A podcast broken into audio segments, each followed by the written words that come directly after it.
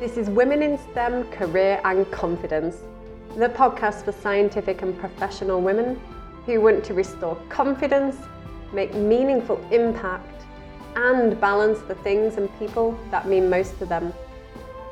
I'm Dr. Hannah Roberts, and I'll be sharing with you insights and inspiration into the mindset and skill set to help you navigate your career and lead powerfully.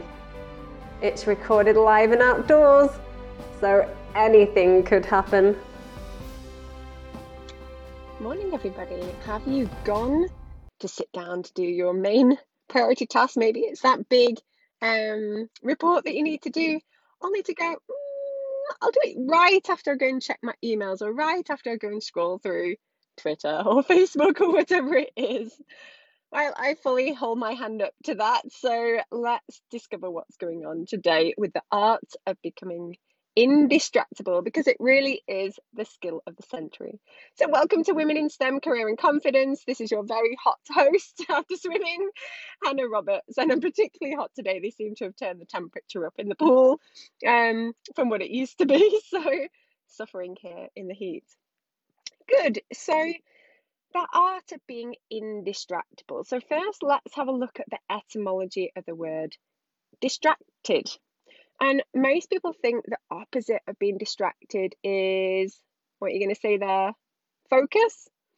Well, when you have a look at the etymology of the word, um, distraction comes from trahere, and the opposite is actually traction. And you'll notice that distraction and traction both have action in the word. Therefore, you know, either way, you're taking an action, whether it's moving you towards what you do want or whether it's moving you away um, from what you want. And either way, you're taking this action, you're doing something. Distraction isn't actually something that's happening to you. It's something that we do to ourselves, unfortunately. So when I ask the question, well, you know, well, what did you get distracted from? And people will say, my children interrupted me, my boss asked me to do this, the dog ate my homework, whatever it is. Um, we we kind of um, decide that these things have distracted us, but they haven't. So what a lot of people are doing these days, and you know, it's something that I've only actually been doing really effectively, probably for the last year, um, and really effectively for the last sort of nine months, is time blocking in my calendar. So unfortunately, if there was nothing in that time block that was dedicated to doing something that you was actually written in that time block, then unfortunately you haven't been distracted from anything because there was nothing in that time block to distract you from.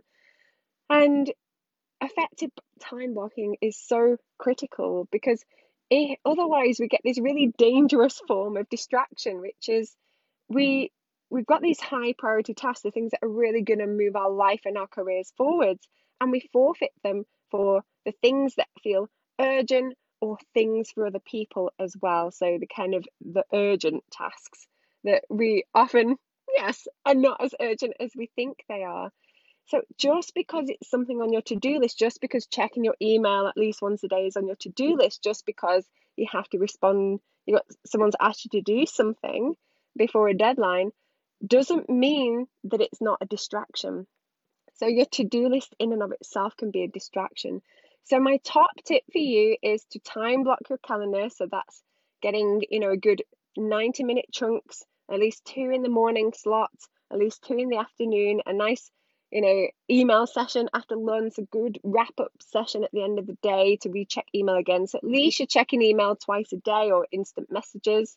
And the rest of the time, you've got these big chunks and blocks of time to actually dedicate to do something to actually put something into those time blocks. Um, and make sure that they're your highest priority tasks and make sure in the morning you do those high priority tasks wherever you can. I know people get sucked into meetings and you don't always have a choice.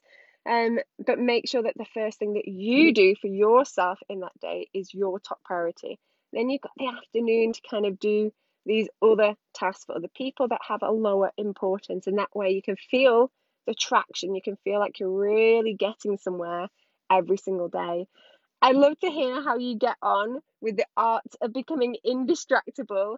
And do join me next week for my time and energy secrets um, five day challenge because we're going to be going deep into all of these time and energy secrets, five secrets, in fact, and some systems as to how to put those into place. So great to see you this morning, and I'll see you in the challenge on Monday. Um, and bye for now. Have a great weekend. Thank you for listening to Women in STEM Career and Confidence.